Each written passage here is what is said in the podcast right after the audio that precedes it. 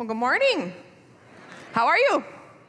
Doing good? Nick and Sarah, that was amazing. I have to gather myself at this point. That was so beautiful. So honored to be a part of that and Christopher's dedication this morning. Um, honored to be with you. Thank you guys for joining us and joining us online. Um, we're really appreciative and I'm thankful to be here with you. Hey, did you guys know today's Mother's Day? Did you know that? If you are a mom, we are so grateful for you and all that you do. We honor you. For all of you who have mothered your own or others, the bonus ones, I like to say, who have nurtured and loved, you have cleaned scraped knees, you have warded off monsters in the closet. Um, for those of you who have fed loud, full, messy tables or who cheer in the sidelines at all the games, all the things, right? For the ways that you have given loving discipline and you have shielded the little ones and the big ones in the face of our scary world. For the ways you make memories for your family or simply get them where they need to be all the time in the ordinary days.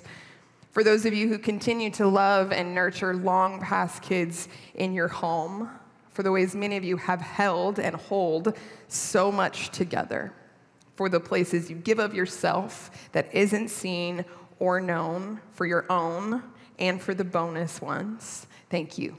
Happy Mother's Day. And for those of you who feel a tinge of pain today because of mothers you didn't have, mothers you couldn't be, mothers you lost, uh, mothers with strained relationships, for those of us who feel the mixture of the both and of that, of honoring the good of mothers and mothering in your story and feeling any tender parts um, that this day brings to the surface. Um, we acknowledge you and want you to know that we're praying for you and we care about that part of your story today. You know, for me, getting to be a mother to my son is something I will never get over. It is one of my greatest gifts. And I also feel pretty in tune to the tender parts of this day. We had our own infertility journey. Um, and for years, I hated this day. It was a journey to get to where we are. Becoming a mother was slow, it was painful, it was a journey marked by loss and grief. And yet, here I am on the other side of a miracle I wasn't sure would ever come. I'm a mama celebrating many things today aware of all the other people who are still in a season of waiting with no assurance that what they long for will ever come. In the middle of some of those years of trying and waiting and loss, people would say to me, Oh, God is faithful, it'll happen. And what they meant was that God would give me a baby. And maybe they didn't mean to, but they tied his faithfulness to it. But the thing is that God never promised me a baby and he cannot be faithful to something he hasn't promised. He promised to be with me. To that, he was so faithful. And now I stand here with an almost three year old miracle cutie on this side of heaven. But you need to know that it wasn't God's faithfulness. I didn't deserve my son. I didn't suffer for a while and then earn him somehow as a reward. If the baby never came, if babies never come, God is faithful. I count my son's life as a living reminder of the wild generosity of God. A living, breathing picture of generosity, not faithfulness. God was good before, God is good now. And miracles happen. God is active. He is moving in our midst, bringing his kingdom on earth as it is in heaven now. Miracles happen. But as Pastor Jeff says, we can't have a theology of miracles without also having a theology of suffering. They both need to exist together. Because sometimes the prayers don't get answered the way we want, or we have a host of unanswered ones, right? We don't get the full picture, but God does. So wherever you find yourself in the waiting, in the suffering, in the broken dreams or right in the middle of the miraculous and wild generosity of God. May you take comfort in his faithful promises to be with you no matter what, to make things somehow work out for good, and to not waste an ounce of our stories because he doesn't. He doesn't. Yeah. I have gotten to watch a village of mothers and nurturers surround me and my family in the last year and a half in ways that leave me absolutely stunned. If I talk about it too long, I'll cry. See, I gotta ratchet it back. Gotta ratchet it back. I've been mothered. Um, I've gotten to have key bonus moms in the life of my son while I navigated pretty intense breast cancer treatment last last year and a half. One of those being my baby sister who's in the service, and I can't look at you. But she's single, and I just want to say that some of you can be bonus moms if you're single. Just saying. What a gift to us. What a gift to us. I love to celebrate every ounce of this on this day. And because so many of you have been along with me or prayed with me in this journey, I want you to know that today, of all days, is my last day of cancer treatment. I know! Yes, thank you. Thank you. I finish um, my oral chemo tonight, and so that feels really kind of the Lord to do for me. I'm so thankful. And I'm a celebrator by nature. I say you celebrate every single thing you can. Might as well, right? I've got a plethora today. So thanks for hanging with me for my very long and pretty personal Mother's Day intro, right? As we turn to our series today, let's pray. God, would you open our hearts and our minds as we come to your scripture? You speak to us in the ways only you can, Holy Spirit? We look to you. We want to align with what you are doing. And we invite you now. Amen. We are in a series called Jesus, Hope, Help, and Healing, where we are focusing on Jesus and what he did with his life and his ministry, specifically through the book of Mark. We are working through the book verse by verse, taking in each miracle, each teaching, each posture of Jesus' life, and asking what hope, help, and healing did he offer and is he offering to us and through us in our world today. This morning, we're looking at Mark chapter 5, verses 21 to 43, and it is iconic. It's an iconic scene in the Gospels, and I want us, as best as we can, to try to imagine it, okay? So let's dive in, shall we? Verse 21. When Jesus had again crossed over by boat to the other side of the lake, a large crowd gathered around him while he was by the lake. Then one of the synagogue leaders, named Jairus, came. When he saw Jesus, he fell at his feet. He pleaded earnestly with him My little daughter is dying. Please come and put your hands on her so that she will be healed and live. There are several main characters in today's passage, and we've just been introduced to one of them, Jairus. Knowing he is a synagogue leader tells us more about him. He's a religious leader in this time, and they tended to be powerful, um, influential, with a high social standing in society. But here we see him falling at his feet before Jesus.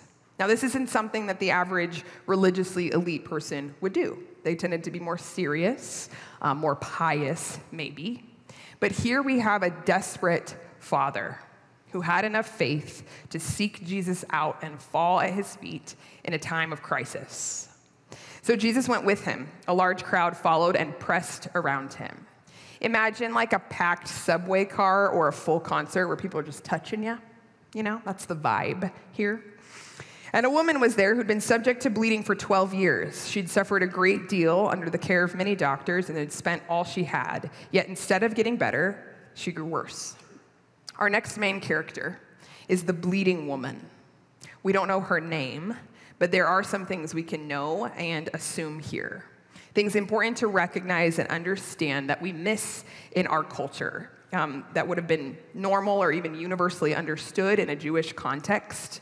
So, wanting to understand this context, we need to look back to Levitical law given in, by God in the days of Exodus. God created guidelines for Israel, and one of them was this clean and unclean. Like, what is the deal with that? That sounds so foreign to us. We hear clean or unclean and immediately think of good and bads in our minds, right? Good and bad. Words like dirty or pure. To be unclean speaks to being morally corrupt in our minds, but it had nothing to do with morality. Everyone would have moments when they would become unclean. A woman's period would make her unclean. She would be cleansed. She would no longer be unclean. This didn't speak to her morality. This was actually all about God's space, about sacred spaces and the need to keep God's space a pure space.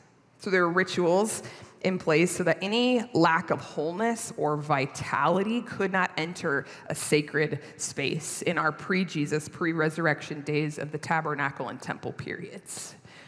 Being unclean, as we see it in Scripture, is not being morally corrupt. It's a seasonal part of everyday life for a Jewish person in this time. But her situation is unique because she has been unclean continuously for 12 years. We don't know why she is bleeding, um, but that's a very long time.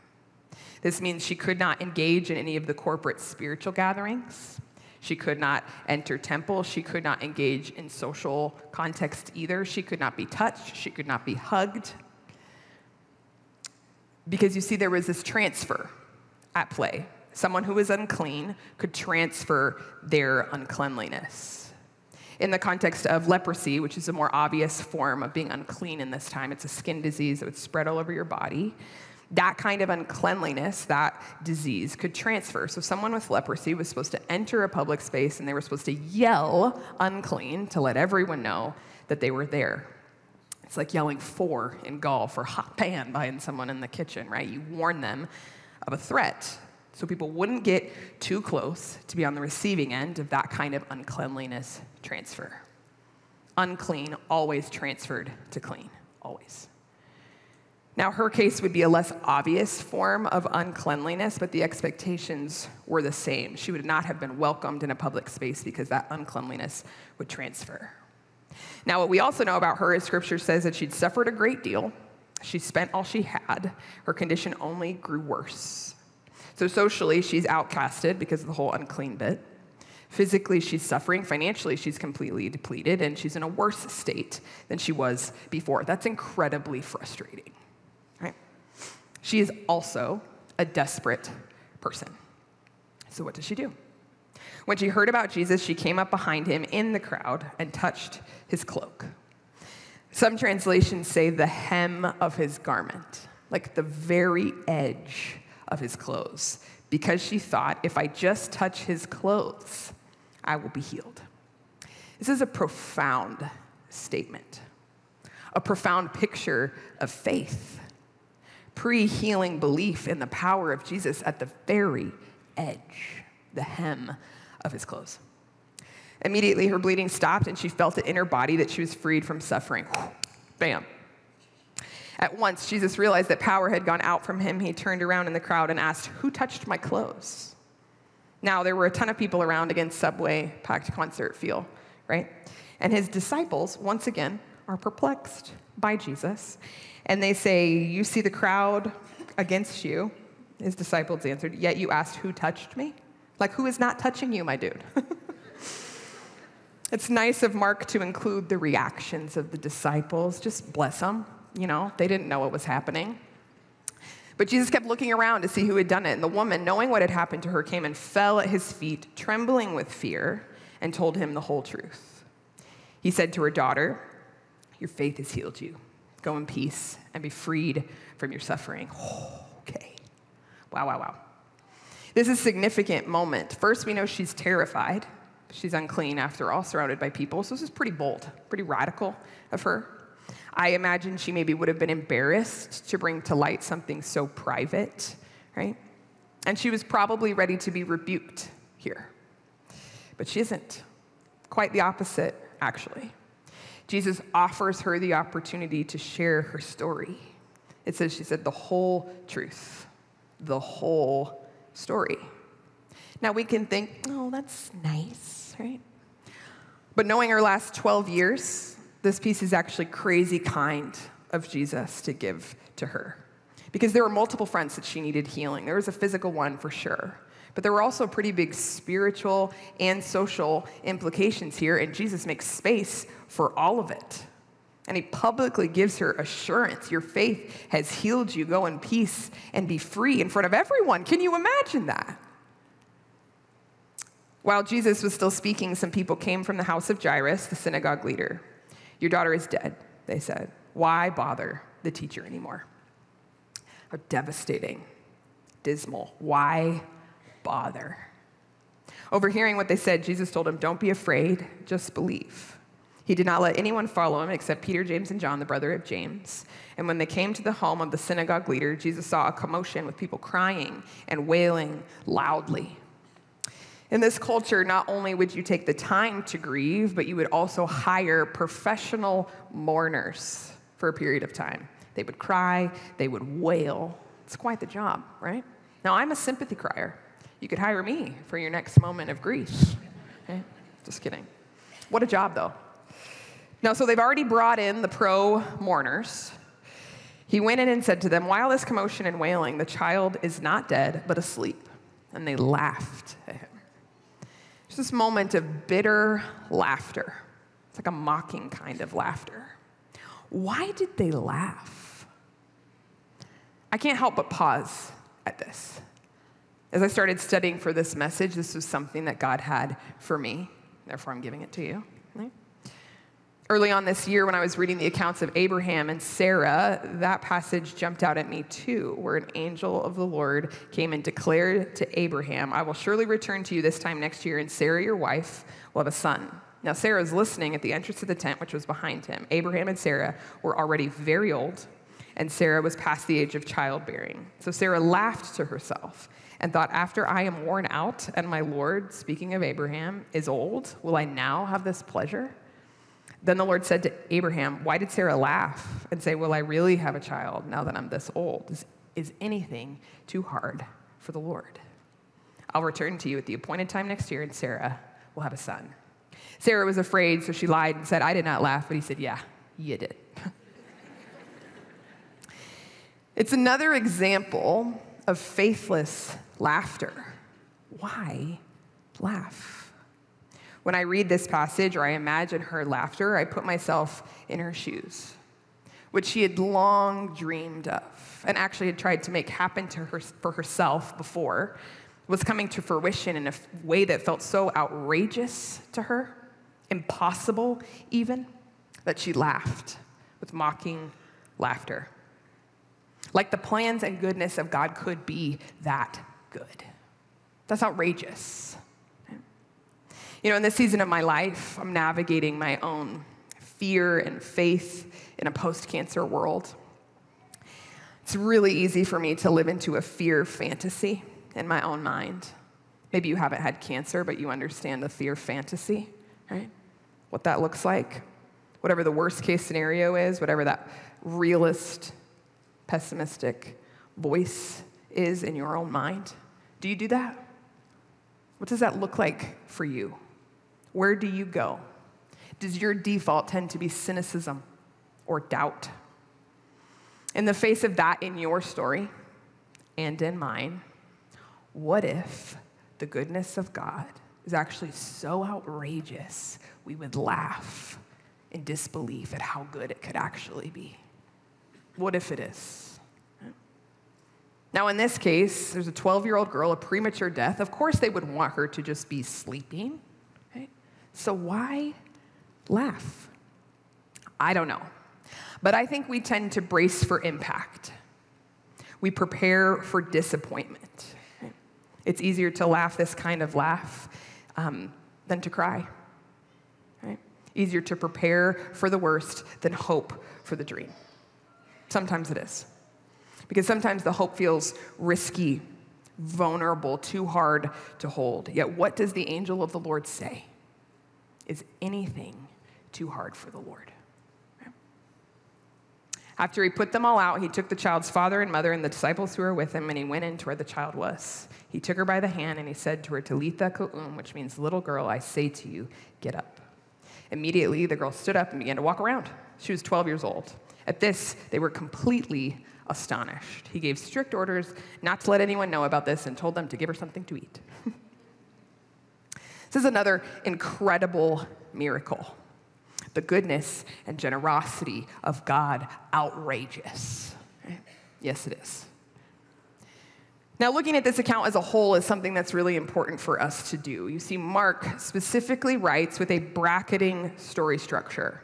There are two stories that are connected to each other. One story surrounding a center story. It starts with Jairus, it goes to the woman, and then it goes back to Jairus. We see this all throughout Mark's writing. The connected stories are intended to interpret one another. So, how are we to interpret these accounts in light of each other? How are they similar? How are they connected? What is meant to stand out to us? Three things I want to dive into, all interconnected from this passage desperation, pace, and love. The first is desperation. In our passage, both of these characters are in a state of desperation. When was the time that you found yourself desperate? Our desperation creates opportunity for God. Desperation can put us in a rich spiritual place. When you need God and you run to Him and you fall at His feet or you reach for the very edge of His clothes, desperate for His movement and intervention, right? And there's this deadly lie of the enemy that might whisper that you don't need God. It probably wouldn't sound like that. It would probably sound like um, you should be able to figure this out, right? Or you can control this. You just have to figure it out. You just have to get ahead of it. Maybe if you did some more research, um, you can run some numbers, strategize some solutions, right? Control. The cost of control um, is a steep one for your soul. It's sneaky, but it's steep. And desperation is a point of completely surrendering that control, acknowledging the truth that you don't actually keep the world spinning. You can't actually protect everyone. You can't actually make it all happen. And it's in that place where you can see God's movement and you can't take credit for it. It becomes God's opportunity to show you his power and presence that's real and active now. Our desperation is God's opportunity. Desperation, pace, and love. The second is pace. Our, God, our pace is not God's pace. True. Okay? We're in an interesting cultural moment, aren't we? Our pace, generally, is pretty frenetic, fast, loud. We order Starbucks. We walk it in to pick it up. Wait in line. No, ma'am, not today. Right? Don't have to.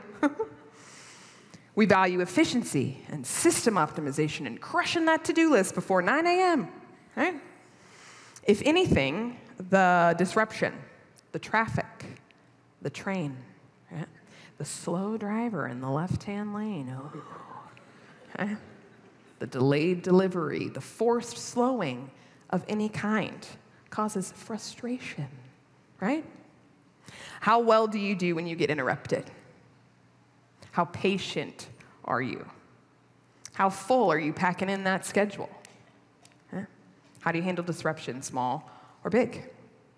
We like to control timing, don't we? Jairus' situation is urgent. It's literally life or death. It's about as urgent as can be, I'd say. And this woman's waiting has been long. So they both have their own experience with timing here. They both have what I like to call frustrated timelines. How have you seen or experienced a frustrated timeline? In the middle of this urgency for Jairus, Jesus changes the agenda. He heals the woman, but then he makes space for story time, right? Which remember, so powerful, beautiful, important. But what about Jairus? What about his daughter, right? I imagine him being pretty peeved by this. Like he has a vested interest in getting Jesus to his daughter as quickly as possible. This is urgent. This is stressful. Yet at the same time, I wonder if it would have been encouraging for him to see Jesus' power displayed before him. Did his faith grow? Did his hope increase because of this? We don't know. Regardless, he's forced to wait now, we see places in Scripture that Jesus very easily could heal from afar. Like he has the power to heal on the spot. So, why make Jairus wait? Why not just heal his daughter before this whole bit with the woman? In the most hopeless place, Jesus tells him, Don't be afraid, just believe. In the middle of the dark place, without resolution, without the miracle, in the middle of the weight and the unknown, the fear, the grief, that was the setting for glory. there's an element to God's glory that can be known no other way. It's not fun, it's not comfortable, it's actually devastating. But God's glory still comes within us, through us, in spite of us. There's purpose in our desperate places, even if we can't seem to see that from where we're sitting. Now, it's important to circle back on what I shared earlier about God's faithfulness, about how it's not dependent on us getting what we want, because the healing or the miracle might not come the way we want. This account, chock full of miracles. It is. But ultimately, they would die again. Their bodies would fail again at some point. Our hope is ultimately not in getting what we want because this side of eternity is not permanent. We will all face mortality at different times. Our hope is not in the temporary healing, but rather in the big hope that we have in Jesus for this lifetime and beyond. His plans do not finish for us at the grave, and we will know that glory as we trust in Jesus. May that joy and that hope and that desire stir in us too. God is able. God has the power to do miracles, and we will continue to ask for them on earth as it is in heaven. Amen? Yeah? And we will always point to the big eternal hope we have in Jesus, too, because that's our big hope. God's pace is not our pace. Desperation, pace, and love. The last is love. The love of God is a radical, boundary breaking kind of love. The first century Jewish culture you know, women were not valued. We have this powerful, influential man and this poor, unclean woman, and God makes space for them both equally. No one lifted women like Jesus did. We have this 12 year old life and a 12 year condition, an emptying of life, and God restores them both. And then this uncleanliness that always spread and transferred to make a clean thing unclean. This time it went the opposite way. This unclean thing in both accounts at the touch of Jesus is made clean, leaving everyone astonished. Who is this that disrupts the transfer of cleanliness? Like for them, it would have been defying the laws of physics. Flipped it all upside down. The love of God is a radical, boundary breaking kind of love. Now, I don't know what categories you have for the love of God, what box you might put him in. You've done too much, you've gone too far. That the love of God is true for that person, but not for you. Or maybe you just need to understand it more. You just need to comprehend it all, right? You just don't know enough yet. Or maybe if you fix yourself up a little bit, you can earn a little bit, clean yourself up before you come. Or that maybe you couldn't really change Maybe that felt true back then, but is it still true for me now? Does the reality really seep into your belly and your bones that it's true for you today, even if you've been here a long time and you've heard this a ton of times, right? Whatever boundary you might put on the love of God, I invite you to know and step toward a God who will blow your box up. you cannot earn it, you do not deserve it. God meets us where we are. He came to us first, and you will never be able to wrap your mind or comprehend it all. His love is for you too. Our desperation, God's pace, God's love. I want to give you a moment to be still, to take a few deep breaths, to be present before God. If you're comfortable, I'd invite you to maybe open your hands and set them just on your knees right where you are. There's nothing fancy about this, but sometimes our posture, our physical posture, speaks to our hearts and our minds, and the opening of your hands is a posture of receiving and releasing. So, in this moment before God, I want you to think about desperation, yours or any burden you're carrying on behalf of someone else right now. And I invite you to name those things and your feelings about them to God.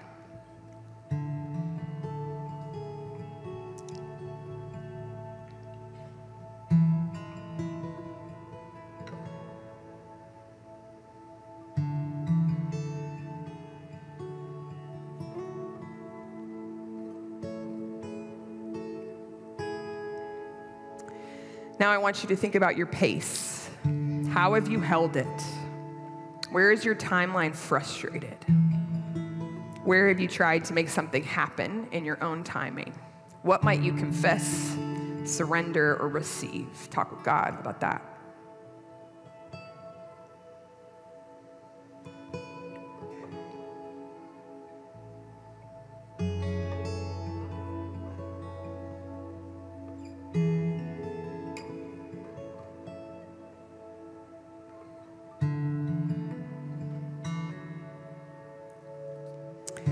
Want you to ponder and receive God's outrageous love for you that is more than you could know or comprehend His grace, forgiveness, and loving kindness.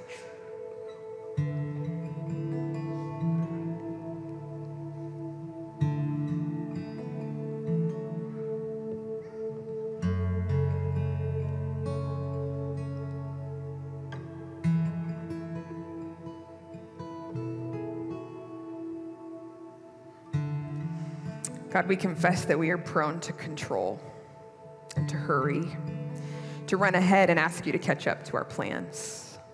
We surrender before you. We pray now for healing in this place. We ask for hope and help in our desperate places. In your name, Jesus, the name that's above all names, we believe and we ask. You know each situation that we're walking through, and we pray that your will would be done in us and through us. Would you increase our hope that you are a God that makes a way when there is no way? Your plans are so good, they feel outrageous to us. Forgive us for the places we brace for impact, where the disappointments in our history cause us to expect less of you. May hope arise in us. May faith arise in us. Is anything too hard for the Lord? And for anyone in this room who is longing for a baby or who holds dear someone who is, we lift them up to you now. And we pray for the miracle of life that only you can give. May we see your glory in the land of the living. We love you. Amen. Amen. Now, I want to stay in this kind of heart posture as we continue to worship. You're free to stay seated if you want to, but if you'd like to stand, let's continue to worship.